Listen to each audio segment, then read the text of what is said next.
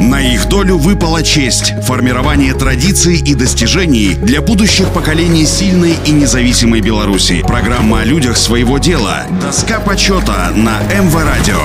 Всем доброго дня, у микрофона Василий Данилов. Михаил Казинец родился в деревне Цинцевич Вилейского района в 1938 году. Первый раз гармошку взял в руки в 8 лет. За нее, как вспоминал Михаил Антонович, отец заплатил пут ржи. Михаил Казинец окончил Белорусскую академию музыки. С 1966 года преподавал в ней. В 1972 стал дирижером, а затем и художественным руководителем Государственного академического народного оркестра Республики Беларусь имени Жиновича. С 1985 по 2005 Казинец был ректором Белорусской государственной консерватории, сегодня Белорусской государственной академии музыки. В 1987 был награжден званием народного артиста Беларуси, а в 1998 медалью Франциска Скорины.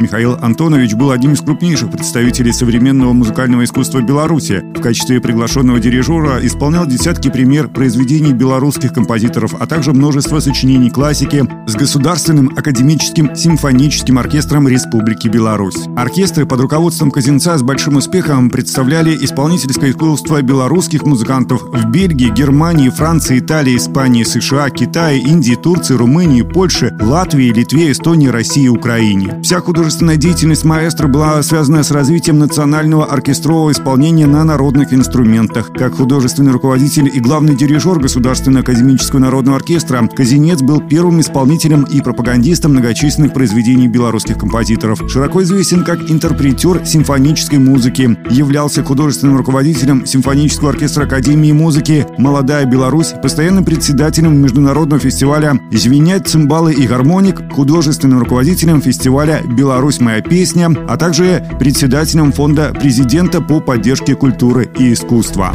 На их долю выпала честь – формирование традиций и достижений для будущих поколений сильной и независимой Беларуси. Программа о людях своего дела. Доска почета на МВ радио.